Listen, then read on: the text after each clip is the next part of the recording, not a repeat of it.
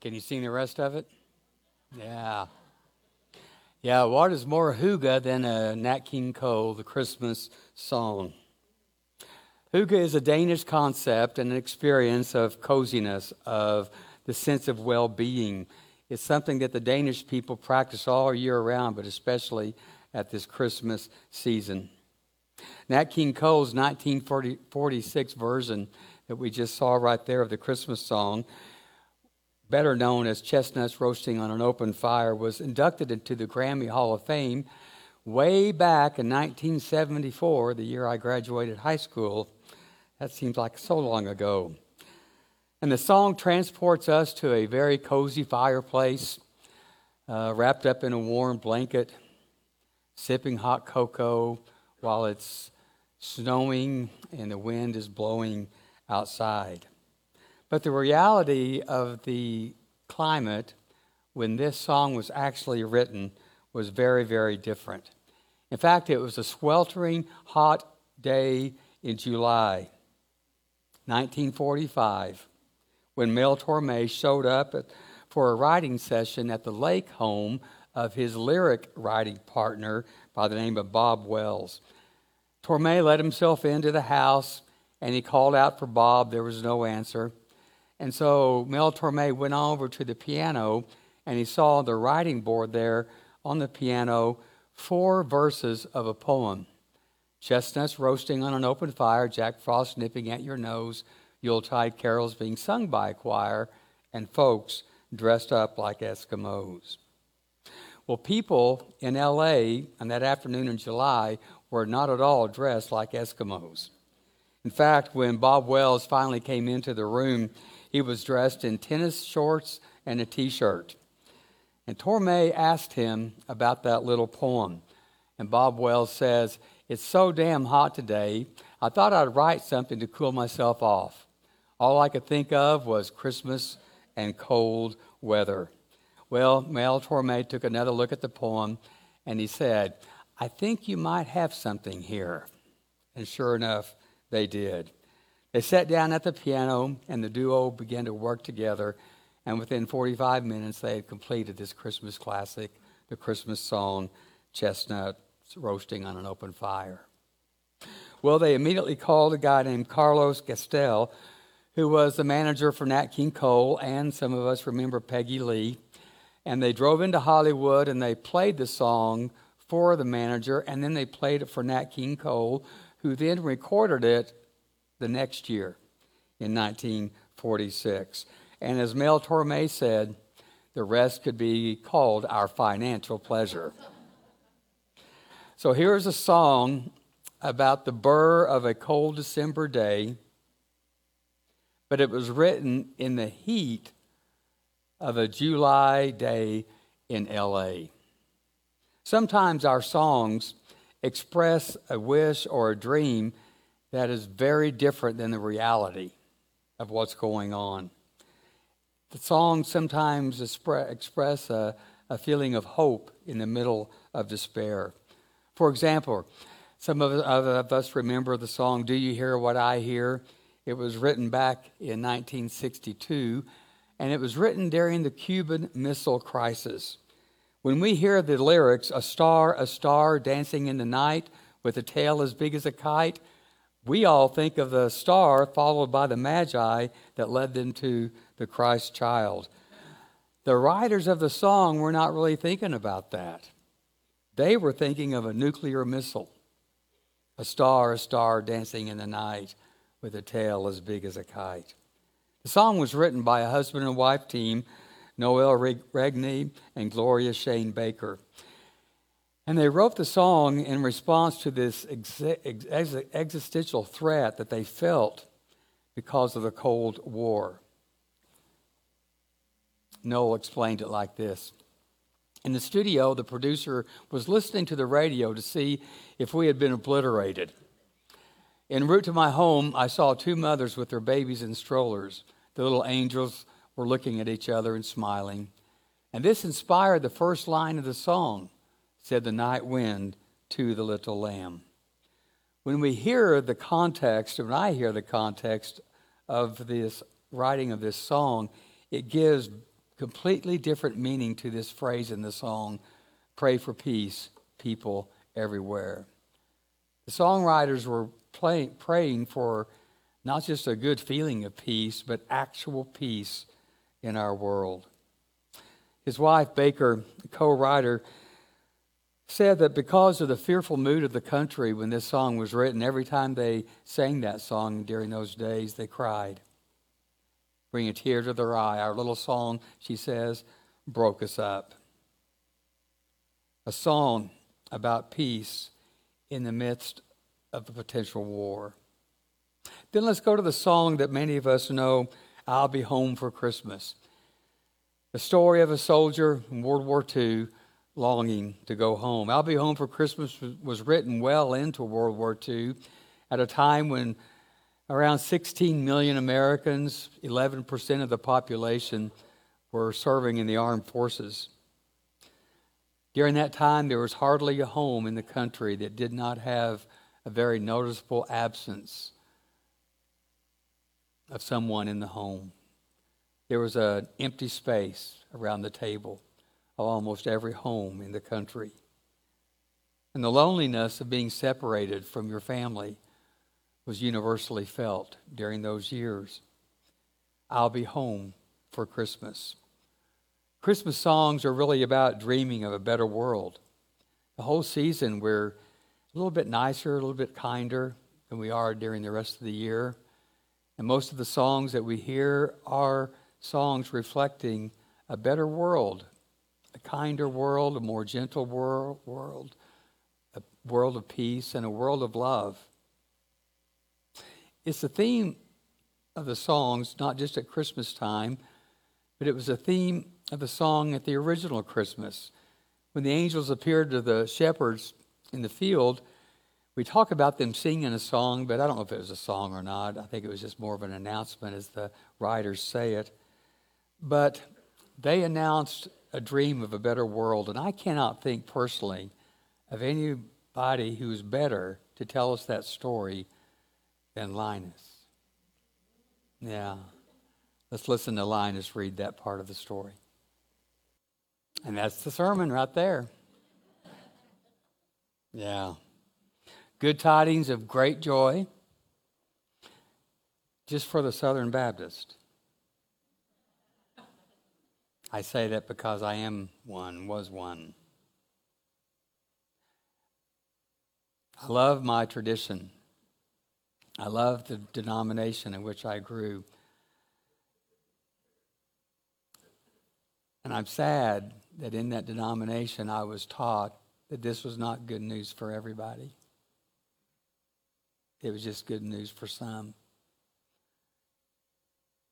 Go back to the story told by Luke, and good tidings of great joy to all people. Peace on earth, all around the planet. It's good news to all, and God's good will to all people, all humanity, not just to a few. Now that's a pretty good world right there. Peace around the planet, everyone treated well, everyone experiencing goodness. That's a good dream. That's a better world. But we all know that's not reality. Things are not perfect. Our kids took the most perfect Christmas photos in their elf PJs this past weekend. They all had perfect smiles, no one cried, and everyone looked right at the camera. Ha, ha, ha, ha. No, they didn't. There are no perfect pictures. And our Christmas songs all paint the picture of a perfect world. And they are expressions of our dreams. But you are a group of committed people who are passionate about making those dreams a reality.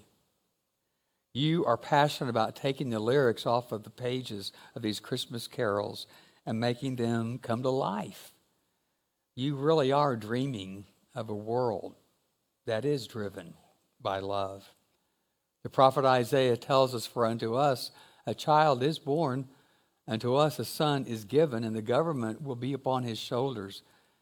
These will be his royal titles: Wonderful Counselor, the Mighty God, the Everlasting Father, and the Prince of Peace.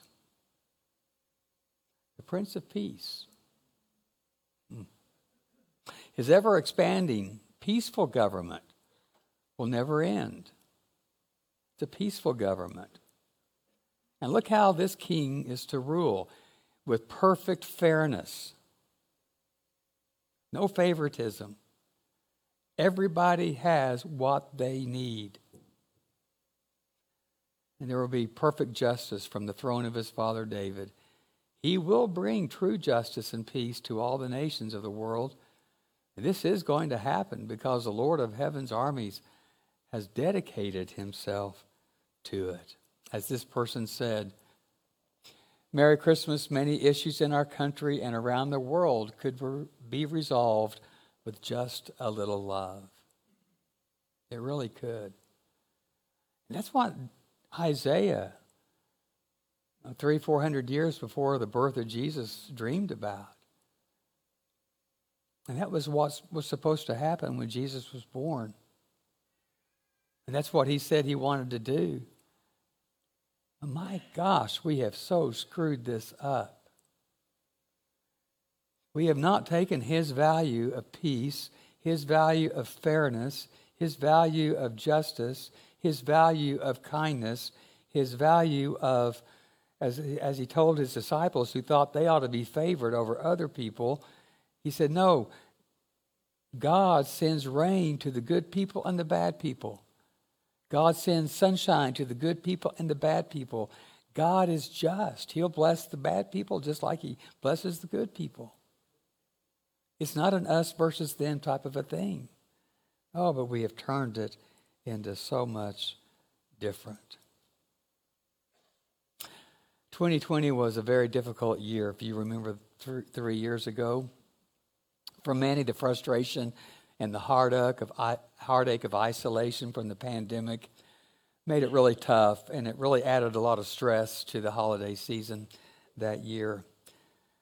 There's a guy that lived in Baltimore named Matt Riggs who had a horrible year in 2020, and he normally did not decorate his house and his yard until in December, but he did it early November this time because he just wanted to kind of urge that Christmas spirit to come a little bit quicker. So he was out in his yard wrapping lights around his trees and his bushes and on his house. And when he was wrapping around one tree, he looked across the street at his neighbor, Kim Morton's house. And he had a thought. Here was a thought. I wanted to stretch the lights across partially out of curiosity to see if it would work, but also to represent light in a time of darkness. I was feeling broken and stuck and frustrated, and I know Kim was too. He knew that Kim was having a hard time. At that time, Kim was going through a lot. She was fighting anxiety and some depression. She was grieving the loss of a family member and trying to deal with some work-related stress. So Matt wound a string of lights around his tree, walked it across the street, and wrapped that string around a tree in Kim's front yard. His wife went in and made some cookies, and then they texted Kim and invited her to come outside and see what they had done. And Kim was visibly moved by the lights and by the cookies and the expression of love. Well, there was a domino effect. Another neighbor down the street saw what they had done, and they began to light their trees and string it across.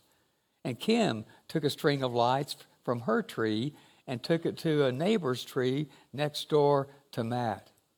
And it wasn't long before, in a couple days, the entire block had been connected with a canopy of Christmas lights, connecting one house to another. Kim, the person for whom the original string of lights had been intended, said, "It made me look up, literally and figuratively. above all the things that were dragging me down. It was light that was pushing back the darkness. And then one neighbor by the name of Melissa DiMuzio took it an extra step, and she created this sign with lights that hung over the neighborhood. Love lives here. The vision of the venues is to be a place that is driven by love and to create a world that is driven by love. Everything that we do is for that vision. We don't always do it the way it should be done. We don't always feel love. We don't always act in love. That is, though, our goal, our aspiration. And we do know that, like this neighborhood block in Baltimore, that connection creates love.